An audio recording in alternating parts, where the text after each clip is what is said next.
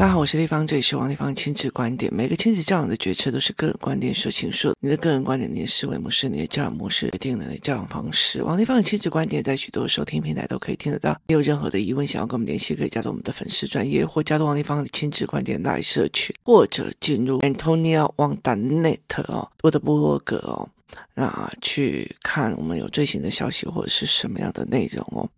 那今天来聊一件事情哦，从以前到现在，我就会觉得非常非常的奇怪哦，就是工作室有一部分的妈妈，他们其实来的原因哦，其实是觉得小孩有一些状况，例如说很忧郁呀，然后很叛逆啊，然后很怎么样怎么样怎么样哦。后来他们离开的理由各有不同哦，大部分都是会处理到这个孩子蛮听他的话的，乖乖的也没什么事，就是说穿的就是也没什么事，是因为妈妈自己还看不懂哦。所以对他来讲，已经达到我要，不会像以前这样子会打人、会揍人、会干嘛的就好了。所以对他来讲就好了哦。那他要的其实是，呃，这个人会听我的话就好了哦。这个孩子会听我的话就好，好。那呃，一刚开始的认知，呃，也其实就是在听懂父母说的话，或者是听懂大人说什么或干嘛的哦。那这是前面的，甚至呃，我会教语言，语言还有包括的是说。你怎么听懂别人说话的事情哦？就是听懂别人说话的寓意哦。那所以后来我就呃在聊这一件事情哦，就是你怎么听懂别人也不知不一定会知道这样子。那有可能会在这个部分，我们会再做另外一个教案或者是另外一个教具来做这样。那后来我就在想一件事情。到了后来，有很多的父母，他们其实这这些离开，我就觉得非常有趣，因为对他们来讲，我现在可以控制了就好了。那或者是说，我现在可以安排了就好了。有很多的妈妈帮孩子安排的，包括朋友也安排，包括什么东西都安排这样子哦。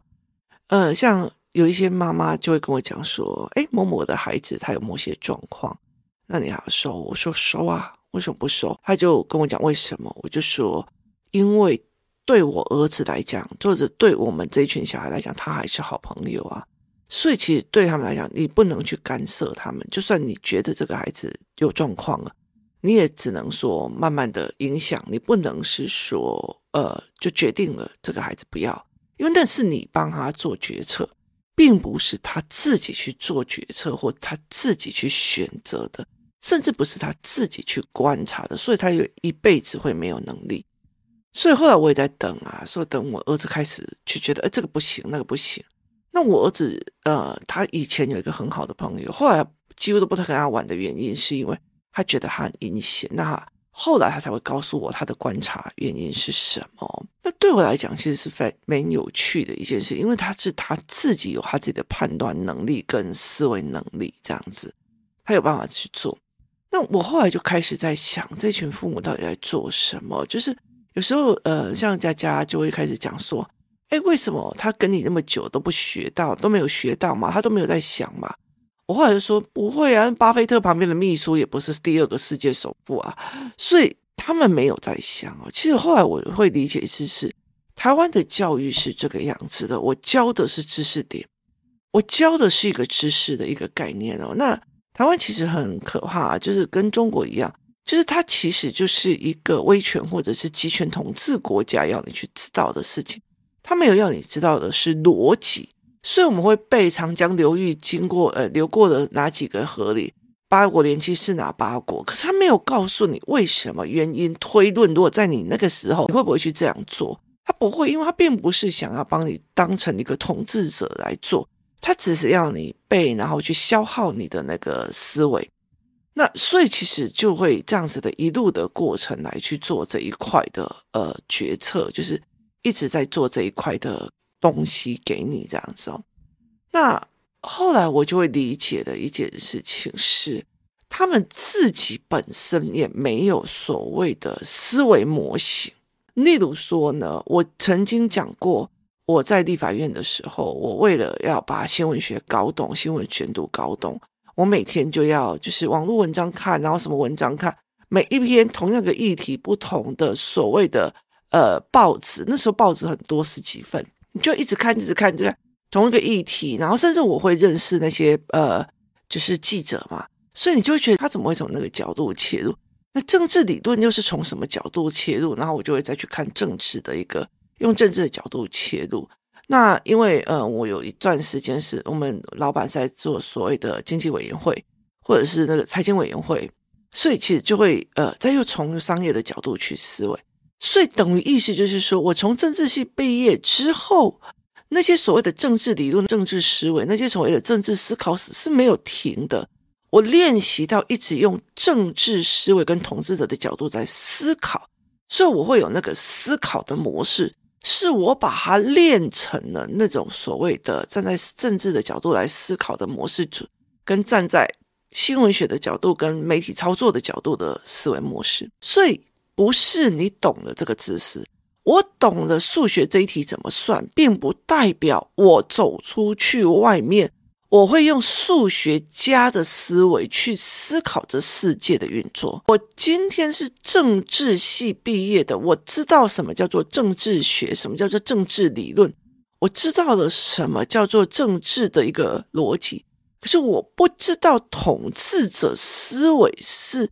什么样的政治的权力运作思维？因为我不是用政治的思维模型在去思考的。那例如说，我今天是国贸呃系出来的，我知道 FOB 是什么，我知道 CIA 是什么，CIF 是什么，我知道所有的国际贸易条件论，我知道贸易条件论的权责分析在哪里。可是我不是用国际贸易加上国际政治的方式去讲，今天中国如果被脱离了所谓的呃，就是从落后国家变成了开发中国家，他们所谓的利益点跟包括他们的竞争力，包括国际贸易的利润这边会不会损失多少？我有没有这样子的一个角度可以切入去思考接下来的后续推论？好，这个东西。叫做思维模型，它是你在想事情、思考事情的一个思维模型。那思维模型是怎么样去建立的？思维模型是呃要练的。好，为什么我的小孩小时候一直让他去上围棋课？我没有在中断，我也没有在问你这一局你怎么破的？这一局或者是这个东西要用哪一个定时去用？或者是哪一个东西去去用下背那个呃，就是棋步这样子。我其实只要让他一知道一件事情：如果我今天下在这个位置，他可能会下在 A 的位置，那他会怎么样的延伸？他如果可能让 B 的位置，他会怎么样延伸？他 C 的位置他怎么延伸？他 D 的位置会怎么延伸？如果他这样子延伸，你就是要想到一步、两步、三步、四步，越厉害的人他会想到十步以上。好这个东西才是，就是你好北宋，我怕；我好你北宋，你怕；你某天外围，我怕；我改天外围，你怕。这就是有二元的，它并不是一个思维模组。哈、哦，你某天外围，我怕；我某天里围，你怕。我叫你按哪走，你都爱按哪走。这个我叫你怎么做就怎么做，这叫做短思维。好，台湾所有的教育几乎都短思维。长江流域流过哪里？屈原这个东西。呃，是不是爱国诗人？好，就是他就是一个屈原等于爱国诗人，长江流域等于什么什么？他不会去告诉你当初为什么西班牙战队或者是呃葡萄牙战队要来台湾，而他们就觉得台湾是个福尔摩沙。我不好意思哦，当你造完船的时候，你那个时候台湾在哪里你都不知道，你会觉得那个是福尔摩沙吗？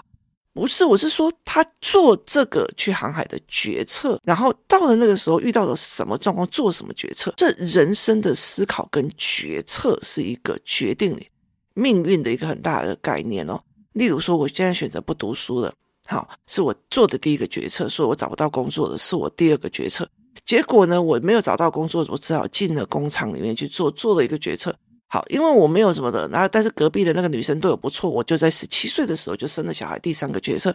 所以我十七岁的时候，我既没有经济用意，又没有干嘛，所以我就生了一个小孩的时候，我就又下了第四个决策，就是它是一连串的选择而造成的命运的悲惨。对，它必须要一连串去看哦，所以它是一个思维模组。当你这个思维模组越缜密、越细致、越多元化的时候，这个人就会越问，他看事情的事情就不会越。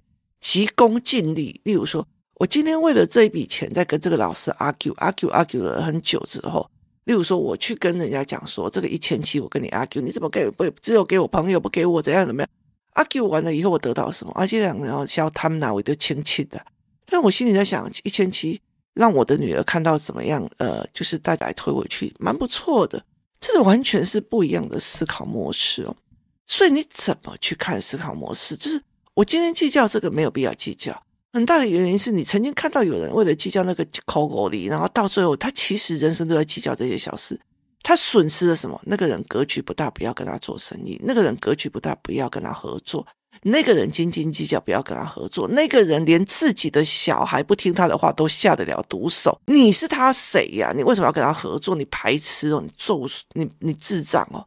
所以那个东西是一个，你当下就觉得囡仔不乖，我都该怕；你囡仔不乖，我都该怕。别人怎么解读的？那个人连自己亲生的都下得了这种手，他还有什么下不了手？只是你现在利益跟他的利益不一样而已。如果有一天你比较弱，他的儿子比他弱，所以他下得了手。如果有一天你比他弱，他怎么看你王丽芳的？就是了解那意思吧？就是那种东西是你怎么去延伸思考的，所以那思维模式是不一样。后来我就理解了，有很多的父母就觉得哇，我嘎的后啊。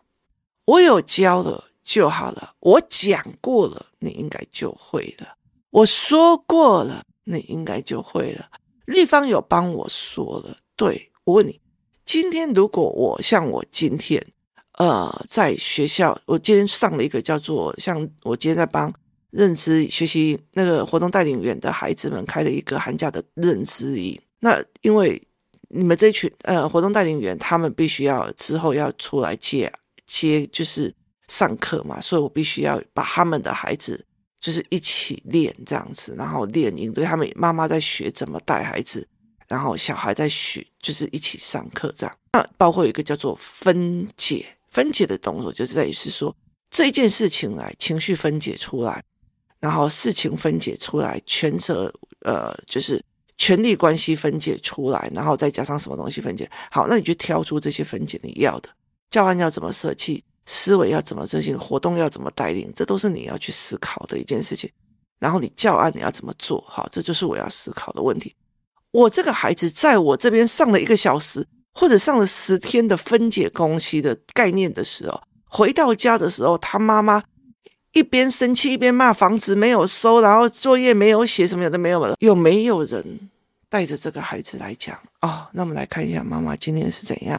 第一件事情，他在讨论的是，就是房子没有收。第二件事情就是你功课没有写完，所以他有情绪，把他情绪弄起来。那你的功课这件事情你要不要处理？房子这件事情是不是大家的事情？权责分析要不要用？有没有人带他去做这一块？没有，他到最后只在他妈妈的情绪的控制下又被烦了。所以，当妈妈每次就觉得，哦，呃，丽芳已经跟他讲，叫他不要那么不开心了。就他妈妈，他脸还是臭的，什么东西又不愿意跟他讲，自己也不愿意开心。啊，我家就这样啊，好，那你他回去到那个环境，你叫他要开心起来，要想到丽芳也曾经讲的，叫你搞，那么帮帮忙，啊，不是海涛法师亏亏的饿啊，就是你有点意思吗？我就觉得打开听人家宣教就好了，就没有这种思维模式是思维模式，知识是知识。更何况，台湾的所有的知识都是片段的知识点，它不会告诉你完整的架构思维，它并不是一个。所以，其实很多的孩子到最后，你就看读到大学、读到研究所毕业，到最后他自己什么事情都不会做，你就会觉得那个做出来的人，他就是所有的事情都是一个口令一个动作，一个口令一个动作，他没有一个完整的一个思维模组的一个概念。所以这件事情是完全没有办法去做的哦。所以你要怎么去思考这一件事情是非常非常的重要。你怎么去想这件事，然后怎么去思考这件事很重要。所以我后来会理解一件事情：很多的妈妈自己都没有属于自己的思维模组。哎，人家说那家学校不错啦，哎呀，人家说去那个学校压力很大啦，啊，人家说去怎样怎样，就他没有去想说我的儿子的思考模组是怎样，我要怎么去引导他的思维模组。他要怎么样才可以去用思维模组这一块啊？那思维模组有用到非常多的一件事情，就是在于文学的这一块，我要的思维模组是什么？所以我才会知道我的路不会偏掉。就是我要的是考高分，还是我要的是抒发情绪？还是我要的是呃未来的 AI 的造造成的这个状况，我应该要去怎么样去做思维模组的这一块哦。那天像包括呃小孩子在做的时候，我还让孩孩子自己去示范怎么示范使用 AI，他们连去跟孩子去讲清楚的状况都不行哦。所以后来我在调这这些作业的内容。你上了一堂课，上了几堂课，你怎么去把它就事论事拉出来？很重要的一个原因就是你家里有没有人可以陪着做，这又没有人可以陪着做，所以很多人就觉得啊，我的小孩怎么变那样？不是变那样，是因为你所有的，例如说这个孩子在学校里面作业写很乖，答案也写很快，问题他在于思考班的时候，他也是写答案，他有没有进去思考？没有。好，没有的时候，他要必须要大量练习，变成一个思维模组。好，我告诉你，父母可以陪吗？父母可以陪他练这一块吗？我最近哦，就是佳佳把很多工作室以前的东西都捞出来。我那时候就有看到，我其实，在每一个平日班来的孩子里面，后面会写，这要练手眼协调，要练什么什么，要练什么什么什么什么，要练什么什么什么。我觉得后来到最后，有很多的父母根本就没有回去练。那你后来你到最后都跟我讲说，哦，地方怎么可以不教我儿子的？为什么地方教了没有？没有怎样？是因为你回去没有教思维，思维是思维。然后，例如说，我今天会跟我儿子看的一个影片，然后呢，我就会问他说：“你看哦，这个这一个人，他其实是在骂什么？他用自己的角色，我儿老公赚钱那么的辛苦，一天才赚三百块，为什么你这样子开我的锁就要给我要五百块？不公平啊！你知道，他把他自己的问题嫁接到 PUA 的这一个技工，所以他的那是你的事。”你自己没本事赚我这个钱，你凭什么要我去担你的人生？这叫做权责分离哦。所以有没有人在看影片的时候，哦，这权责分离有问题啊？你看怎样怎样怎样？就是你有没有办法去用这一块？没有嘛？就是回到家又让他一起上线上课、线上课、线上课、线上课、线上课写作业、写作业，没有人跟他聊，他怎么变成一个他自己的思维整理？到最后，他的思维整理谁教？YouTube 教。然后学校的同学乱教，学校同学从哪里学来？抖音学来。所以你要怎么做？你都说哦，怎么会这样子？他都明明去上过课，怎么会这样？你们帮帮忙。就是那你我如果去上过股票课，那不就我就是全世界巴菲特都要让别人走？不是这样，是因为我就算是上了股权分析课，我就算上了所谓的 MJ 的财报课。那说一句比较难听的，我没有用财报的思维在公司看公司的状况的时候，我没有用巴菲特的思维去再去练巴菲特的思维的话，我看到股票还是看到哪一家说好我就去拿哪一家，我永远都是这样零零五零零零五六随便买，就是因为我不会研究，所以你就零零五零零傻瓜投资法，所以它就是一个这样子的思维，你要把它变成了你是那个思维的人。你要把自己变成是那种思维的人，你要把他自己去做这个思维的人。我记得我女儿就在跟我讲说：“妈妈，你会用呃什么什么算命哦？”我说：“哦，对哈。”然后我就去找出我以前的资料，然后他就跟我讲：“妈妈，你等到这些教案弄完了以后，你可不可以开就是命理的班级教我这样？”我就心我就心在想说：“你知道娘娘，我以前一堂课是一百万，现在你只要要上的话就要两三百万了，为什么？因为。”你今天你如果学的这一套的命理，然后我那时候光算，其实我把立法院每一个光，例如说手机啊或干嘛，我把立法院每一个人都算过，几乎他们只要有联络簿啊、联络本啊什么都看过，然后怎么样的，每个每个东西都把它弄好。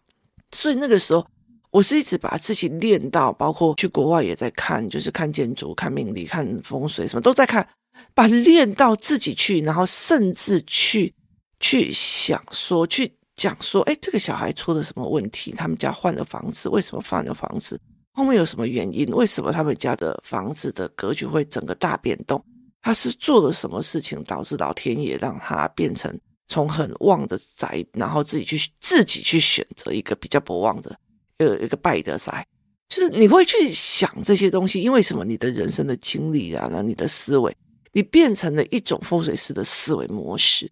所以等于是，呃，我学命理的时候，就把自己去练到一个是风水师的角度的命理思维模式，学政治的时候去学这个梦政治的思维模式，学商业模组的时候去学一个从商业模组的思维模式来看每一家店，你才会走出去，走到哪里都是你的思考创作地。而台湾几乎几乎所有的东西都是片面的，就是当，你你今天很多的老师把小孩救回来，是因为他把他救回来啊，学学校的那一块，他放弃了再怎么样读都读不起来。也是学校的那一块来决定他的人生。那说穿了，也就是这几本课本啊，国小六个年级的这些课本，加上三年的这个本，再再加上高中的这些，就只有这几本书决定了这个孩子七十岁的人生，哪有可能？就是他不是这样子在思维，那是以前的那个年代啊。所以你怎么去把它练思维模式是一回事啊。所以。有很多人在讲说，哎，有没有读册？有没有读个卡加拼啊？但是就是读的知识点跟读的思维模式，这两个是完全不一样的境界。很多的妈妈就觉得，哦，我就，我就已经跟他讲了，我有说了，我讲，那叫做知识点观察。可是很多的父母有哦，哎，你为什么你的小孩这么的有思考，这么这样这样？没有啊，我就陪他聊天而已，陪他聊天。后面的音叫做陪他聊出他的思维模式，这才是最重要。要不然你就每天。真的，他的聊天就这样叫爸爸啊，出诶，学校发生什么事情吗？是真的在这样吗？没有，他在聊天，聊人性，聊怎么看人性，聊怎么看人际权力运作，聊怎么看社会权力运作，聊怎么样有的没有的，聊这些东西，他才有办法建立从不同的角度、不同的思维，建立一下不同的呃问题，就是思考角度。所以这才是一个最重要的一个思维模式。你怎么去看这一件事情才是最重要。所以不要再讲说，哎呀，他也上过那个课啊，这不还是一样？那我也上过，就是财报课啊，我也没有偷用啊。重点在于是思维模式。后来我会理解一件事情，很多大人都不知道思维模式是怎么形塑的，因为我们这个社会从不允许这件事情。他会觉得你没礼貌，你不懂，你顶嘴，你在骂。那很多的很老师也不知道怎么去引导孩子，怎么建立自己的思维模式。他们永远有一种非常想要掌控感，尊师重道这件事情，我其实非常非常的反感。我觉得为什么一件事情？因为当你了解是人跟人之间是用知识的论点在互相交换的时候，你就其实很讨厌，因为你要尊师重道，不能顶嘴，不能说我说错，不能说我干嘛的时候，当这一个帽子弄起来，你需要别人尊师重道来尊重你的时候，其实很大的一个问题在于是你。不是真的在讨论知识的思维模式，很多的一个概念就是，其实你在跟一个人讨论一个思维模式的时候，你觉得我跟他讨论，我每可每次都可以思维顿悟起来，那这个人就是带给我的心灵导师，所以你下意识就会对他很尊重。